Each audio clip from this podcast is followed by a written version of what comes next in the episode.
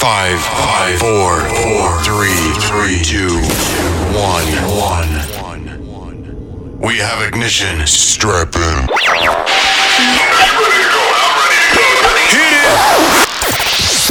Hi, this is John O'Callaghan. Hey, I'm Armin van Buuren.